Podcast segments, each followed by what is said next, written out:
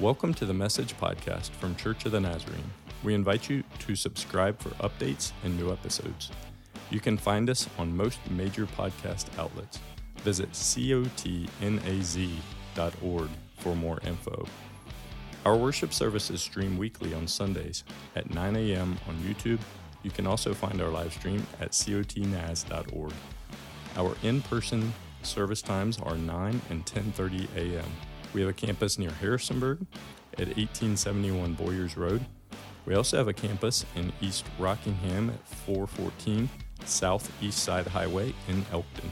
In addition, our Spanish-speaking campus meets on Sundays at eleven forty-five a.m. at that same eighteen seventy-one Boyers Road location. Check out our website, cotnaz dot org, for more info.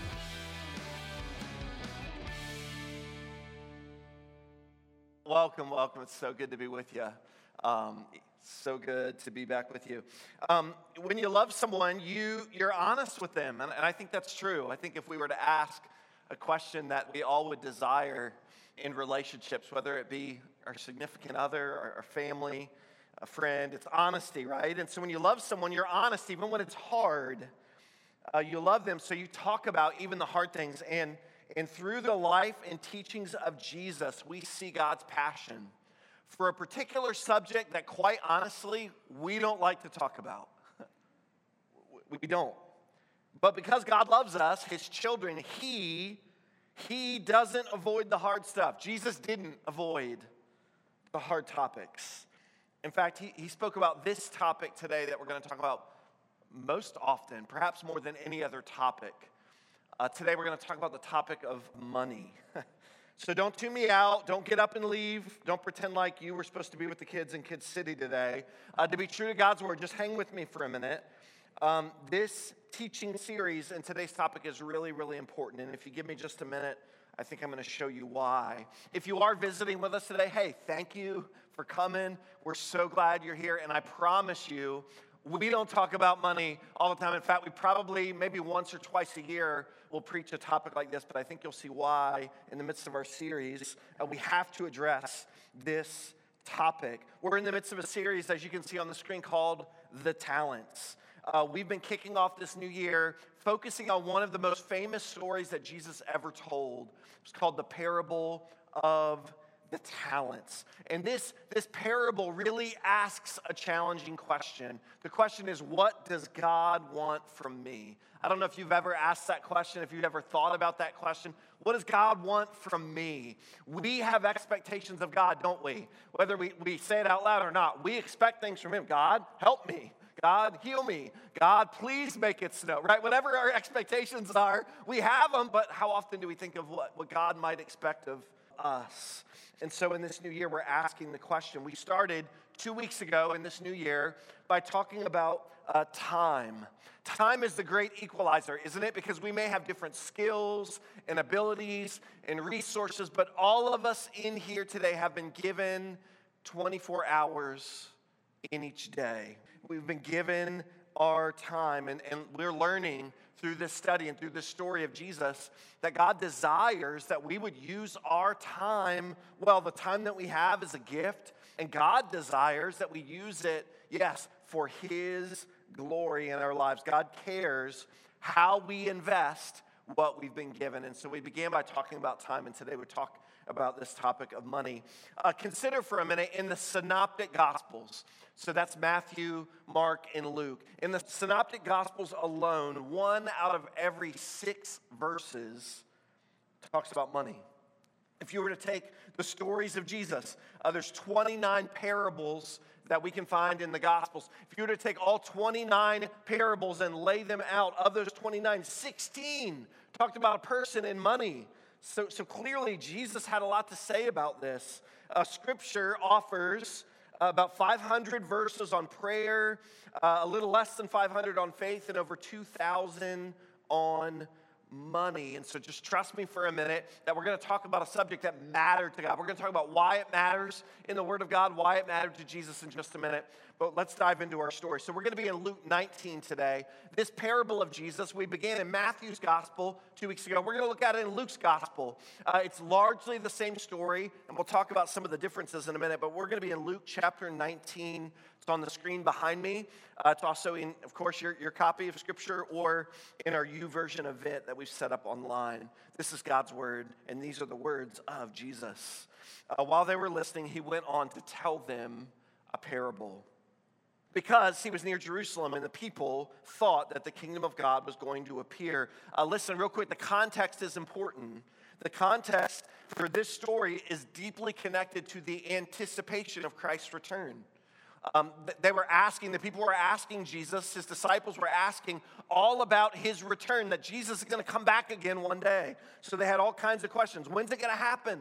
How will we know? What signs will we see in response to that? Jesus doesn't answer any of those questions, but instead he tells this story, a story that instructs them how they should live. And so verse twelve, Jesus begins the story. He said, "A man of noble birth went to a distant country to have himself appointed king and then to return.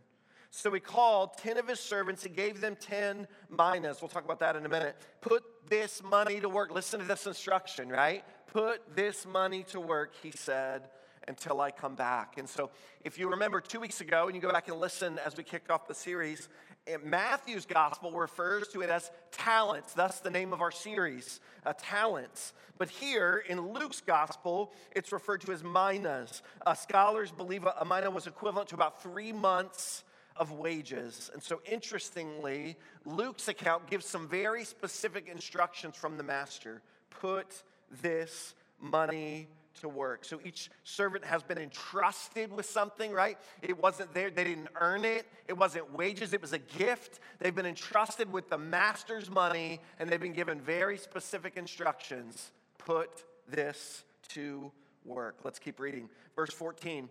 But his subjects hated him and sent a delegation after him. We don't want this man to be our king. Isn't this interesting foreshadowing that Jesus is telling here? Foreshadowing of what's to come for him. Of course, his, his crucifixion, right? But we keep reading. Uh, verse fifteen, he was made king, however, and he returned home. And he sent for the servants whom he had given the money in order to find out what they had gained with it. The first one came and said, "Sir, your mina has earned ten more." "Well done, my good servant," his master replied. "Because you've been trustworthy in a very small manner, here, take charge of ten cities."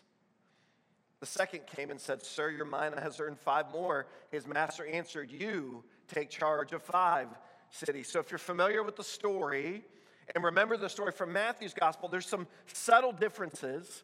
Some have suggested that this is a story Jesus told many times.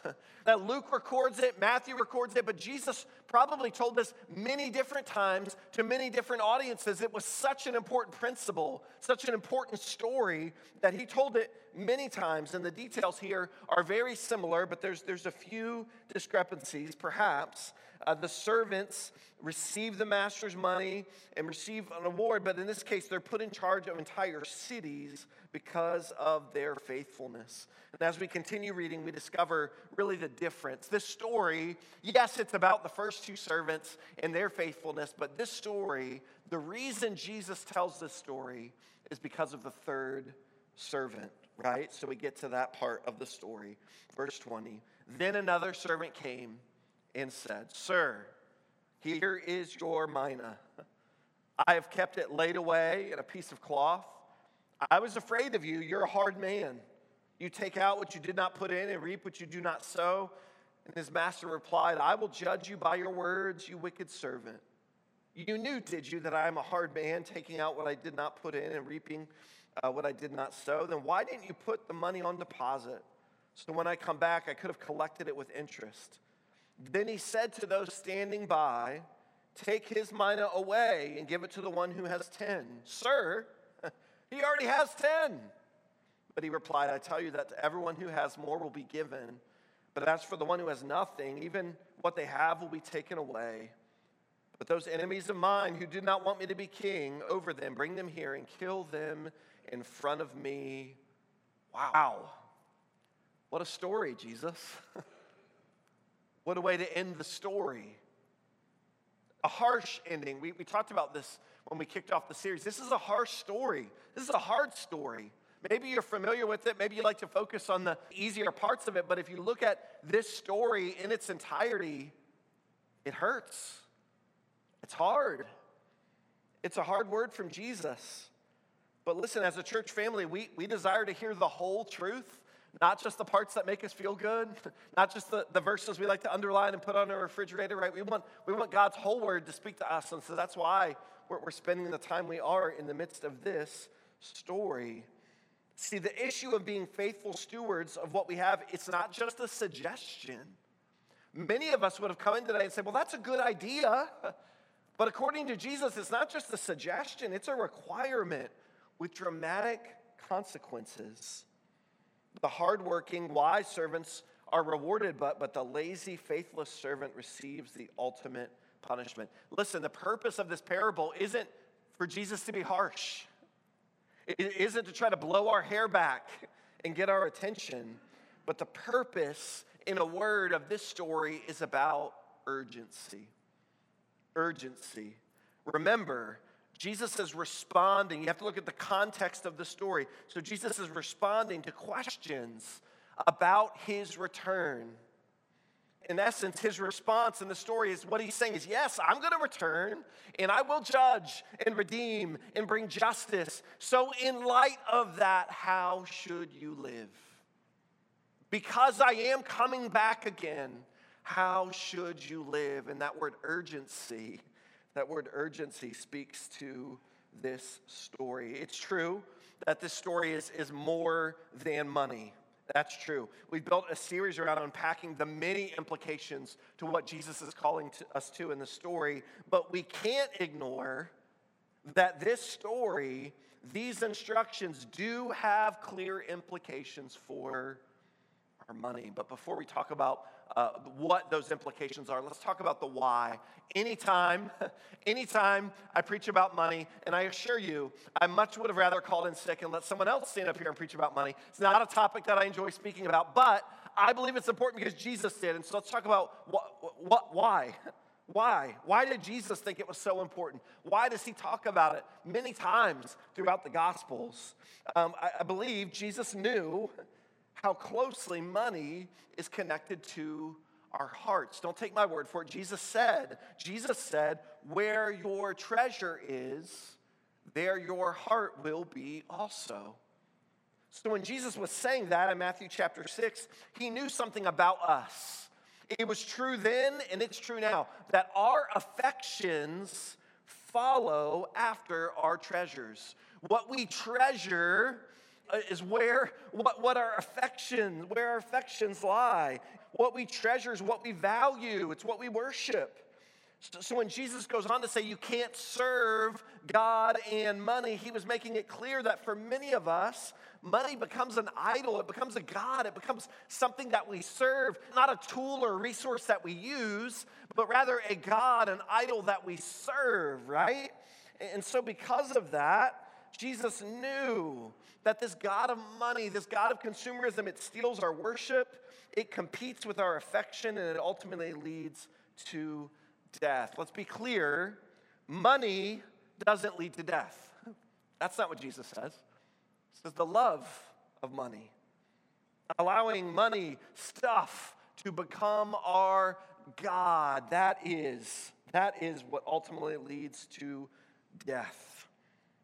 But here's the thing.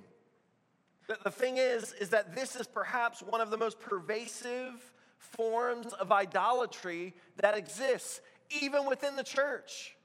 It is perhaps one of the most acceptable sins among believers, the idolatry of stuff and money and consumerism.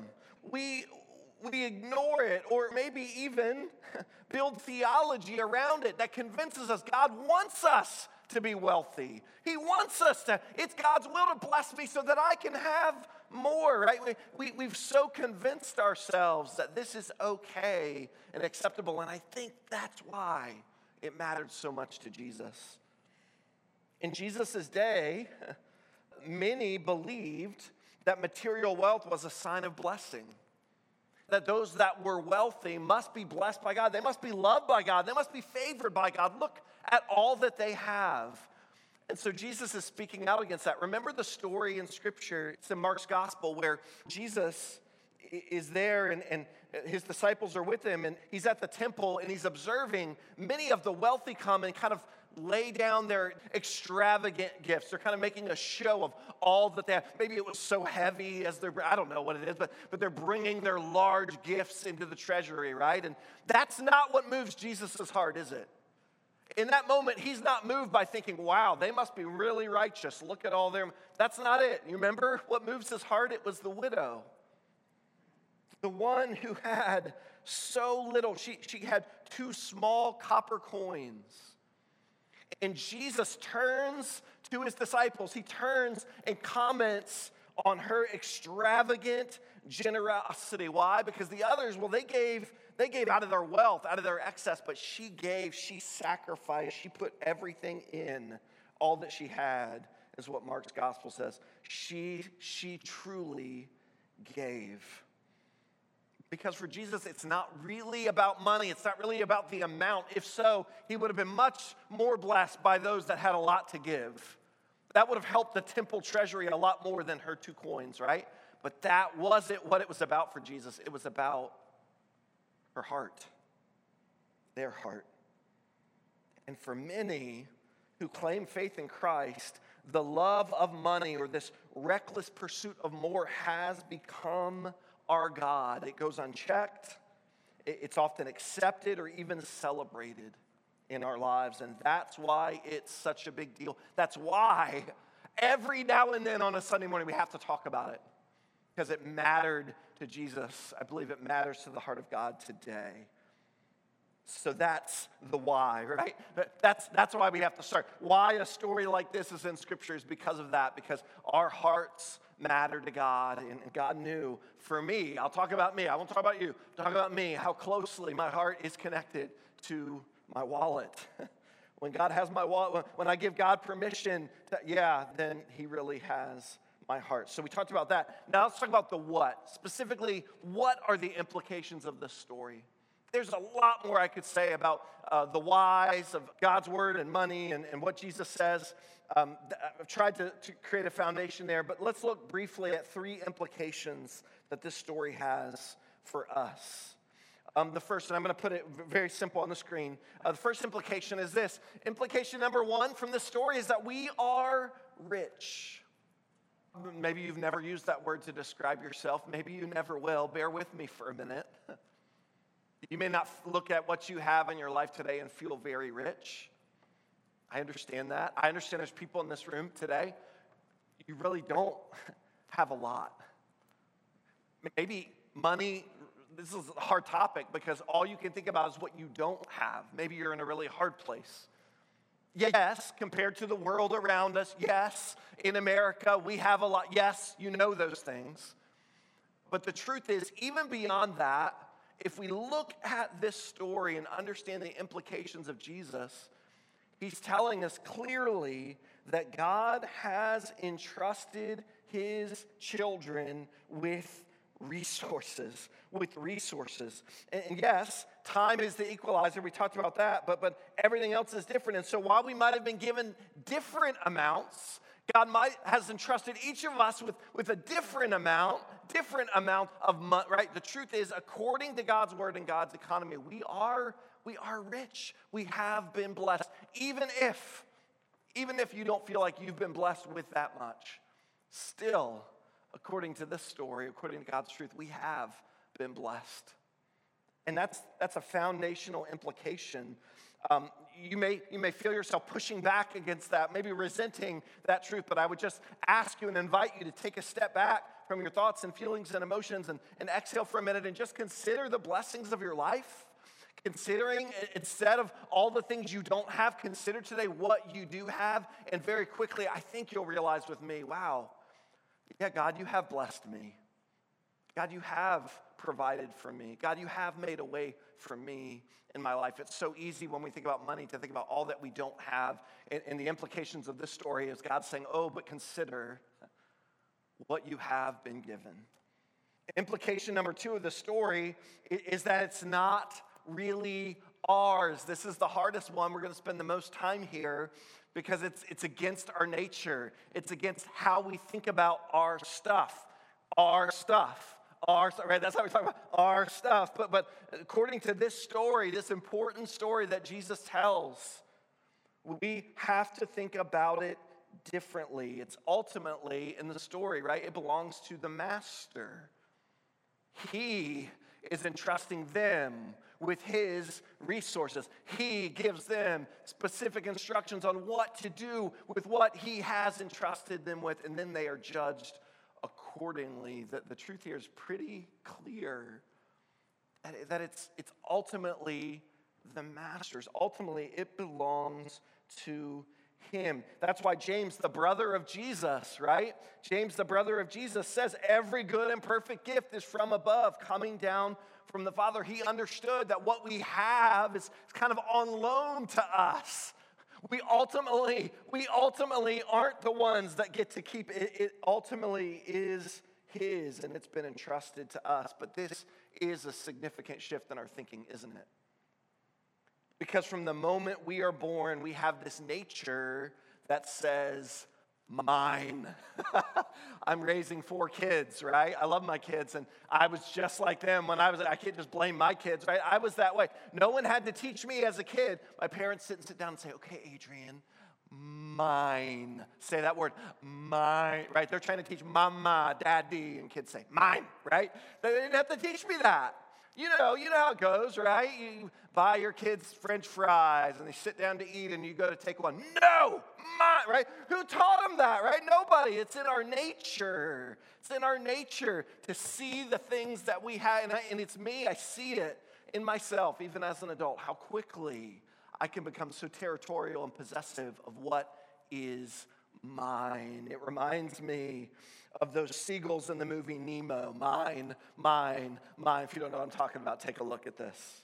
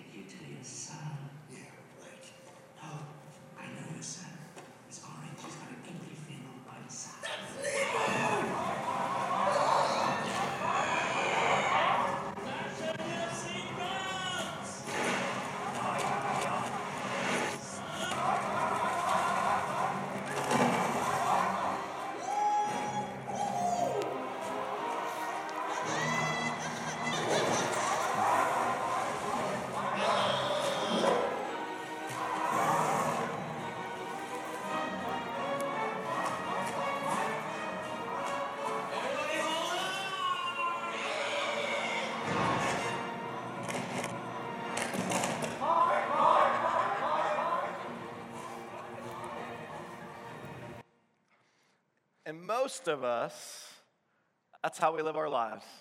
Mine, mine, mine, mine, mine. Whenever I'm at the beach now and I see seagulls, I just start saying that. And we were at the beach this summer, and this lady was walking by, and she just looked at me so disturbed, like, who is this man? Mine, mine, mine, mine, mine, right? But that's, come on, that's how we live, right? And it's okay. That's that's my default. Without the help of the Lord, without his work in my life, I live mine, mine, mine, mine, mine for everything. And that's why this is so hard for us. And that's why Jesus spoke so often, because he knew the battle within us. That I worked for that. I earned that. That's mine. And maybe that's why James, the brother of Jesus, also points to our life. Remember in James four when he talks about our lives are but a mist. What an appropriate Sunday to talk about that as we reflect and we remember on those in twenty twenty-three from our local church that passed away. Um, we value that, to take time to remember. We think that, that that's biblical, to take time to honor and remember. But as we do that, we reflect on our own lives and just think about how precious life is, how quickly life is but a mist. It's here and it's gone. And so uh, I'm reminded of that when I think about this idea of mind, mind, mind, mind, because I've never seen anybody, when they get to the end, be able to take any of it with them. In fact, at the end of their lives, all of those things that they thought were so important to them suddenly become not so important. I had a friend, uh, we, I was talking about this message, and he sent me an article. It was very interesting. It was a funeral home that's advertising now, uh, when, when you're laid to rest, you can take some of your treasures with you, some of your possessions with you. There's all of a list. Of course, it's like, you know, a photograph, a thing like that. But then they got really weird. You know, your favorite weapon, your favorite beverage, and then this one really got me. Uh, and there was like a, a description in a, you can now be buried with your phone. Like for those people that just love their, some of us in here are dying to get away from our phones. The last thing we want is to be buried with that thing, right? I thought that was really funny. I thought I'd get a couple jokes on that. Nothing. Man, this is a hard crowd, okay? But I thought about that, like how silly is that implication? And I'm not I'm not downing the, the things that we remember and the things that, but this idea that we that we bury people now with some things. Here's your phone. Here's your favorite foods. Put it down in it, right? It's silly because we know none of that does us any good. We're not here anymore. We can't take it with us. None of the things that we cling to as mine, mine, mine, mine will matter at all when we're a mist and we're not here anymore. And this leads us to my third and final implication of the story that Jesus tells, and that's this, is that we really can't keep it, but we can invest it. Remember what the master says in Jesus' story, put this money to work. But the one that was lazy and wicked didn't do that, right? He hid it away. He is mine, mine, mine. He, he, he hoarded it. Maybe in fear. Maybe he was practical. But he didn't do that, did he? He didn't put it to work. He hid it away. Oftentimes, that might be how some of us appear with our stuff. The master was saying, I'm entrusting you with some of what I have for such a time as this. Now put it to work. Uh, one of the challenges that I have, if, if I were you, sitting where you were, and you were up here, that would be kind of fun. I'll let some of you preach, and I'll sit down there. But if I were down there, uh, the thing that I feel often when I hear a message like this is guilty. I, I don't think I'm wealthy.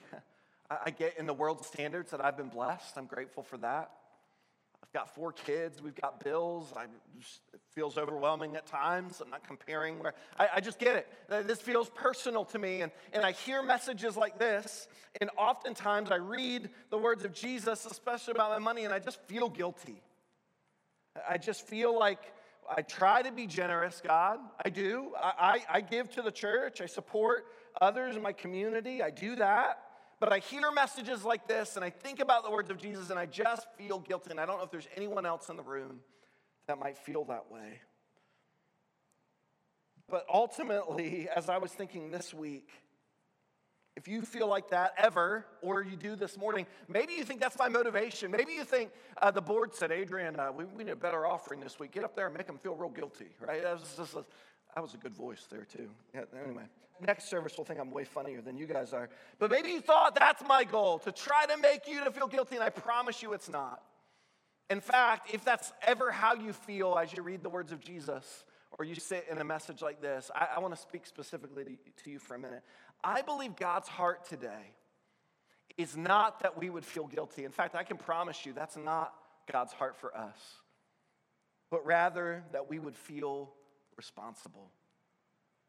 That's the implications of the story. The implications aren't that we would feel guilty. Maybe you today, you feel guilty that you do have some blessings in your life, that you do have some resources and money. Maybe you feel guilty thinking, I haven't been generous enough. Maybe you feel, I don't know, all the reasons that you might feel that way, but that's not God's desire for you. God's desire isn't for you to walk across the parking lot, get in your vehicle, drive home, and just think about how guilty you are. That's not God's best for you. That's not his desire. But his desire is that we as his children, we as those who have been entrusted with what he's given us, that we would feel responsible. That we are responsible to use what we've been given for his glory, to be generous, to be a blessing in this midst of a life that we've been given, that's here one minute and gone. We are responsible for what we do with what we have. We don't need to feel guilty, church. But I do believe it's God's desire that we would feel responsible to do what we can with what we've been given. If you don't feel like you've been given a lot, you don't need to feel guilty, but you still pray, say, Lord, I don't feel like I have a lot. But what would you like me to do? How, how can I invest these resources that you've given me for such a time as this? The overarching question the story asked really is, what am I doing with what I've been given? We really don't need to worry today about what we haven't been given. We really don't need to spend a lot of time being anxious or worried about all the things we don't have. We spend enough time doing that, right? It's really not a message for that. For whatever reason, God hasn't entrusted us with it, okay? But what has God given you? Whether you feel like it's much or little, the question is today, what are you doing with what you've been given? Remember, this series asks the question, what does God expect of me? God expects his children, those who claim to follow him, those who claim that he's Lord of their life. God expects us to not be guilty, not feel guilty, but to be responsible for what we've been given. As we close in just a minute, there's a lot of words that you could use to describe our church and a lot of words people might use. I don't know all the words they use. I don't really want to know all of them, right? But one word I believe is true. I've gotten to be a part of this church now for almost sixteen years. And one word that I absolutely believe is true of this church, one word I would use to describe this church is generous. And now if you're new or visiting today, that's not like something we'd put on the sign. We're a generous church. We're not just that to impress people. I'm just telling you, as I've, I've gotten to be a part of this church and be ministered to through this church and gotten to be a part of participating and blessing others in this church, I, I really believe that we're a generous church. I listen, some of you may think that I preach a message like this and I know who gives what, and I actually don't. I don't know who gives. I don't know how much anybody gives. Some of you are like there. He looked at me a lot when he was preaching today. I promise you that's not what a message like this is about. So I don't really know who gives what. But I, I get a front row seat as the pastor of this church to just see some of the amazing things God does in and through your generosity. Like, in the middle of a global pandemic, funding a brand new campus that in a couple weeks will celebrate their three-year anniversary, all that God's doing there. It's amazing. Like, in, in the midst of a capital campaign to raise money for a new campus in Waynesboro, a Spanish-speaking campus, God's doing amazing things there. We pause, and we take a drummer boy offering, and thirty-one thousand dollars is given to meet and bless the needs within our own church and beyond. Like, those kind of things where I don't, I don't see it, I don't know who's doing it, but I just get to see that people in this church love to be generous. In fact, I've often said that if you don't like being generous, you're probably going to be miserable here because you're just surrounded by people that just believe that God, God has entrusted them, and, and we're just going to do what God says with what he's given us. We can't worry about what we don't have, but with what we do have, we want to be a blessing. And so, in its simplest form, this is what I want to challenge you to do. Be a blessing. Be generous. Don't even think about our church for a minute, okay? This isn't about me and it's not about us. This is about your heart and about wanting God to have your heart. And so today, I want to invite you to live your life in this new year generously. Don't worry about what you don't have. Don't worry about what you can't do. That's not God's desire. Don't worry about feeling guilty, but, but ask and say, Lord, I am responsible for what you've given me. How can I be a blessing? This week, I'm going to challenge you as the band comes and they're going to help us close. I want to challenge you to do something extra. Now, that, again, doesn't have to do anything with this local church. What would it mean for you to be a blessing to someone in your life that needs it? Somebody who needs you to be generous this week. I don't know who that is, but you do. an organization in our community that needs you to be generous. I don't, I'm not telling you what to do, but maybe in response to this message, your heart will just say, God, I want to do something. I want to do something beyond my normal. I want to do something beyond what's even comfortable for me, God, because I just want to be generous. I just want to live my life, not saying mine, mine, mine, mine, but I want to live my life and say, God, what, what would you like me to do with what I've been entrusted? God, God, what, what, what should I do? How can I be generous with what you've entrusted me? And maybe this week, in some small way, you can apply that. And maybe blessing a neighbor, maybe blessing somebody in your life that you know is going through a hard time, maybe blessing an organization that you believe in and that you love, but in some way allowing God to move the posture of your heart. Where sometimes our posture with our stuff is we draw the line and this is mine and God, you can have that. We put everything in kind of neat boxes, and maybe this week in response to a message like this, your heart would just be open and you say, God, I just want to be generous. I just want to be a blessing. Maybe you feel like you have been generous already. Pray and say, God, is, is there any other way that you want me to be generous? Because ultimately, what are the three things that we heard? Ultimately, we're rich. We've been given much. We've been entrusted with much. Implication number two is it's not really ours, is it? Really, it, it does belong to the master. And implication number three is we we can't keep it. We can't hoard it for ourselves, but, but ultimately we, we can invest it. We can love others. We can serve others with what we've been given. I want to invite you to stand now as we pray and we prepare to close. God, I pray for the hearts of all those gathered here in this space, all of those watching and gathering online. I pray now for our hearts, because that's what this is really about. You want our hearts, God. And so I just, I pray for those in the room that might be feeling all kinds of things in response to a message like this. I pray what we would just hear today is your voice, God. We don't have to worry about what we don't have. We don't have to feel guilty today, God, but you just want, you desire that we would respond in obedience, hearts of generosity. Thank you for the ways that men and women have been generous in and through this local church. And thank you, God, that you're going to keep inviting us into new spaces, into places in and beyond this church to love and to serve and to give what you have entrusted to us. So today, God, we hear your call. We hear that question. What, what will you do with what you've been given, God? And we respond in obedience. Come and speak to us now as we spend some time praying and seeking you. In Jesus' name we pray. Amen. Amen.